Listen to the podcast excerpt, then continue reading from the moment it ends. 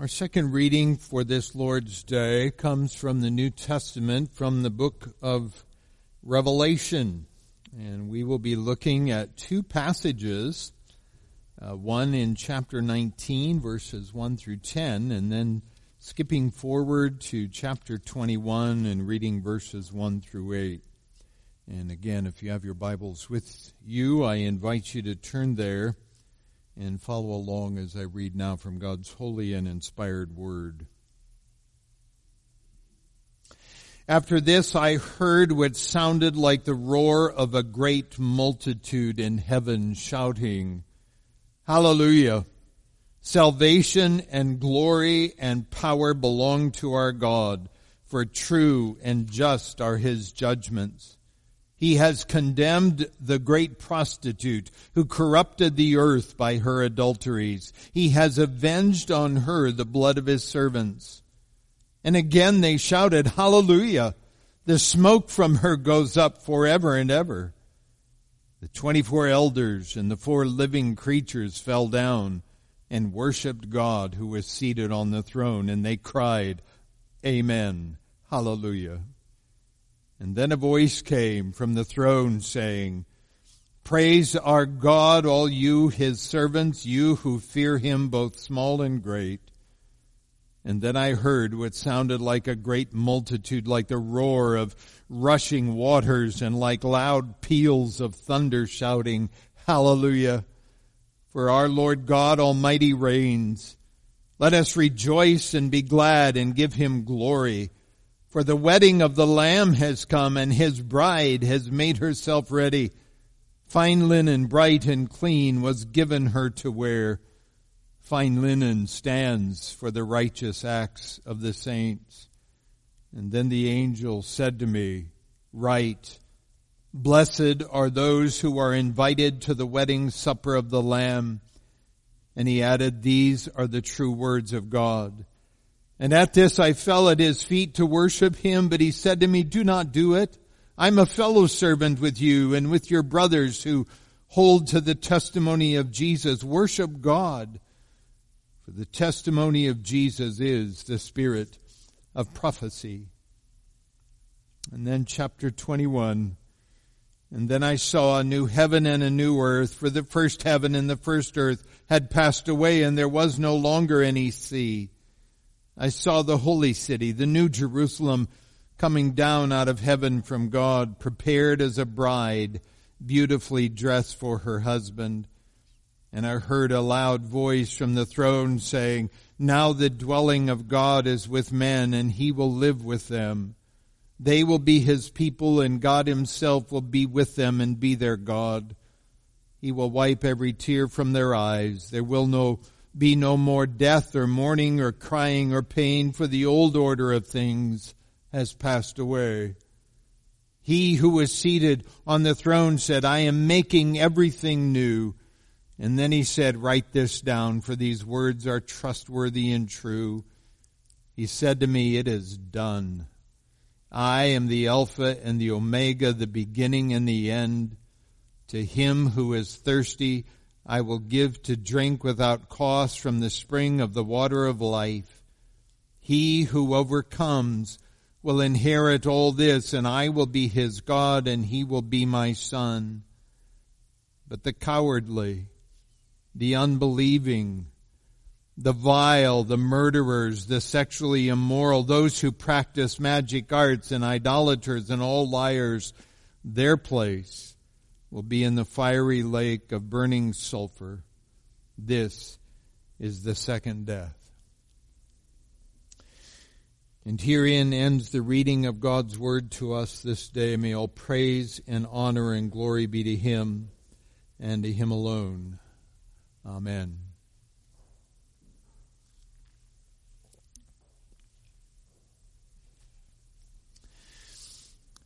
As we draw our study on the doctrine of the church to a close today, I thought it best that we spend some time looking at the completion of God's work in regards to the church. As we read earlier, the prophet Isaiah voices the Lord's promise for his people. fully restored, clothed in the garments of salvation, bedecked as a bride on her wedding day.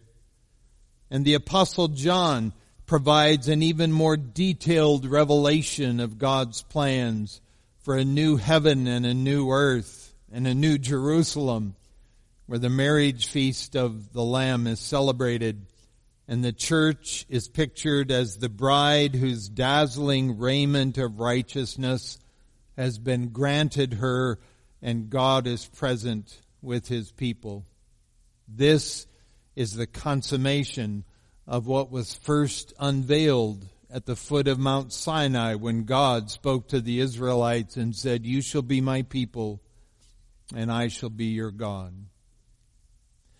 But as we learned some weeks ago now, in that day, the people were so frightened by God's glory that they begged Moses to serve as their mediator before God, to shelter them from even God's voice falling upon their ears.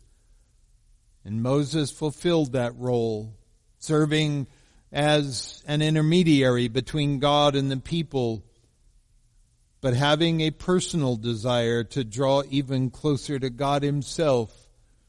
You will remember that Moses asks God at one point, show me your glory.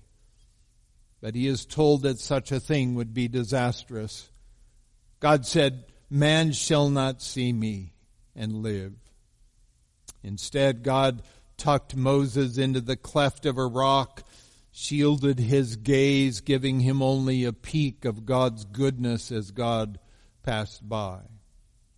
But in the future consummation of Christ's kingdom, as we have just seen, everyone who has been redeemed will see God in the fullness of His glory face to face. This is the ultimate goal of our salvation, is it not?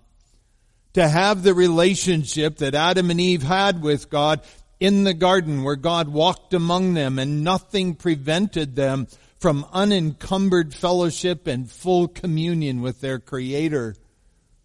But when sin entered the picture, the man and the woman lost that. They were expelled from the garden for their own good. And angelic guardians were placed at the entrance, shielding them from returning to partake of the tree of life. God was being gracious because God had a plan for our redemption. The way back to Eden would be prefigured in the tabernacle that God instructed Moses to create by means of a single priest, properly prepared, bearing a blood sacrifice, the glory of God present in the Holy of Holies could be approached at an appointed time once a year on the Day of Atonement. No wonder then, when the appointed hour for Christ's atoning work arrived, he says, for this purpose I have come to this hour. Father, glorify your name. You see, the glory of the Lord is revealed in the moment of Christ's atoning death at Calvary. It is there that we see the great love that God has for His people. It is there that we see how deep and wide and broad is God's grace toward sinners. It is there that we see our debt being canceled and our release from sin being accomplished. It is there that we see Christ winning the victory on our behalf and our enemy being vanquished. It is there that our perfect high priest brings before God the only blood sacrifice sufficient to turn away God's wrath so the veil in the temple can be torn in two. It is there that the one who is the way, the truth, and the life makes us fit to receive God's indwelling spirit. It is there that God glorifies his own name. Glory. Glory, glory. Have you ever wondered about that word? In Hebrew, the word is kavod. It means weighty, heavy. Not in a deleterious sense, but in a positive way as, as something having substance, being substantial. If someone handed you a bag of gold and it had heft to it, you would be most pleased because you would know just how valuable it was. So when kavod is used to describe an individual, it means a person of some gravitas or honor or distinction. But when it is used concerning God, because it is an inherent characteristic of God's nature multiplied to the nth degree, it is translated as glory. God's glory is so magnificent, so astounding, so extraordinary, so heavy that in the New Jerusalem there is no need for any other source of light beyond His refulgent glory.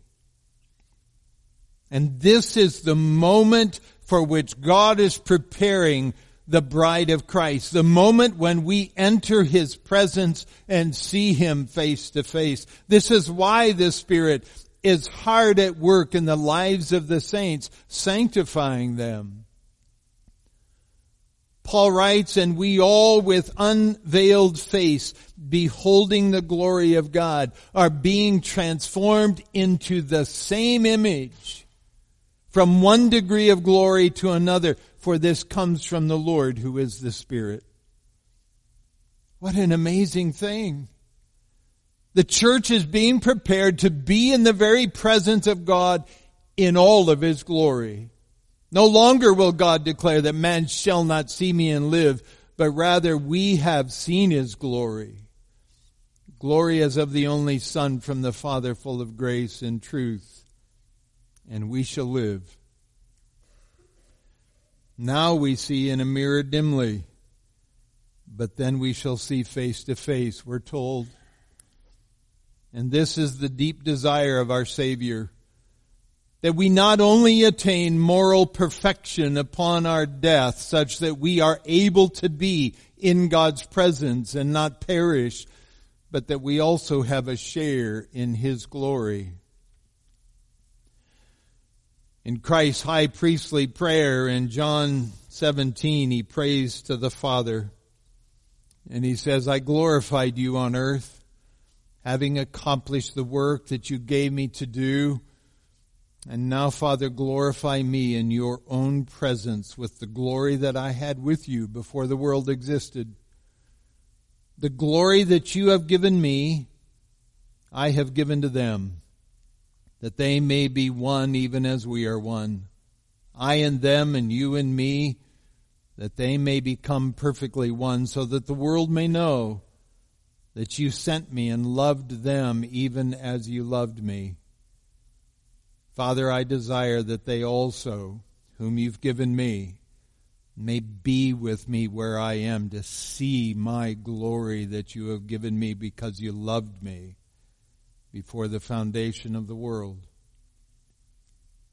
Our redemption will be so complete that though the six winged seraphim who surround the throne and cry out, holy, holy, holy, they will continue to hide their faces before God's glory. That we will have been so thoroughly cleansed and made new that we will see God and not perish. This is why the Westminster divines thought it right and good to ask as the first question in the catechism, what is the chief end of man? And answer it by saying man's chief end is to glorify God and enjoy Him forever. The question recognizes the end of the story. Because the very reason for our being is this. The very reason for our existence is this. We were made for God's glory. We were made to be in fellowship with Him to experience communion with Him, to discover the joy that is ours when that relationship is unfettered and unsullied. But not singularly, not alone, not simply Jesus and me, no, no. God's intention from before time began revealed to us in the call of Abram has always been for a great company, for a great multitude that no one could number. We have been called to be in the company of others, the company of all those whose names were written in the Lamb's book of life before the foundation of the world. This is the church, the bride of Christ, the body of Christ, whom Christ is perfecting. In Ephesians chapter 5, Paul speaks about marriage and he uses Christ and the bride of Christ, the church, as his model for Christian marriage. And he addresses husbands at one point, admonishing them to love their wives as Christ loved the church, that he might sanctify her, having cleansed her by the washing of water with the word, so that he might present the church to himself in splendor, without spot or wrinkle or any such thing, that she might be holy and without blemish. He also admonishes wives to live submissively towards their husbands as the church does towards Christ. But that's the question, is it not? As the body of Christ, are we living submissively towards the one who loved us so perfectly that he gave himself for us? Are we living submissively towards Christ, who even now is making intercession for us at the right hand of the Father, wooing us towards a life that is lived with our mind set on things that are above, not on things that are on earth, with our gaze fixed on Jesus, the founder and perfecter of our faith. Oh, that we would have the heart of the psalmist who sings, Whom have I in heaven but you? And there is nothing on earth that, uh, that I desire besides you. My flesh and my heart may fail. But God is the strength of my heart and my portion forever. If as members of Christ's church, we are not living submissively towards Him, then husbands will never love their wives the way they should. Wives will never live submissively. Children will always be rebellious. Ministers will not preach the gospel. Judges will not judge righteously. Governors will not govern honorably. There will be no glory in the church. But listen to the prayer that the apostle offers on behalf of the Ephesian church at the end of chapter 3. He says, For this reason I bow my knees before the Father, from whom every family in heaven and on earth is named, that according to the riches of his glory, according to the riches of his glory, he may grant you to be strengthened with power through his Spirit in your inner being, so that Christ may dwell in your hearts through faith, that you, being rooted and grounded in love, may have strength to comprehend with all the saints what is the breadth and length and height and depth, to know the love of Christ that surpasses knowledge, that you may be filled with all the fullness of God. Now to him who is able to do far more abundantly than all that we ask or think, according to the power at work within us, to him be glory in the church to him be glory in the church and in Christ Jesus throughout all generations, forever and ever. Amen. Beloved, when we imagine for a moment that what God asks of us is too great for us, when we think that there is no way that we can do that, let us acknowledge the truth of that because in and of ourselves we cannot. But let us also acknowledge the truth of this statement that according to the riches of His glory, God has supplied us with every need.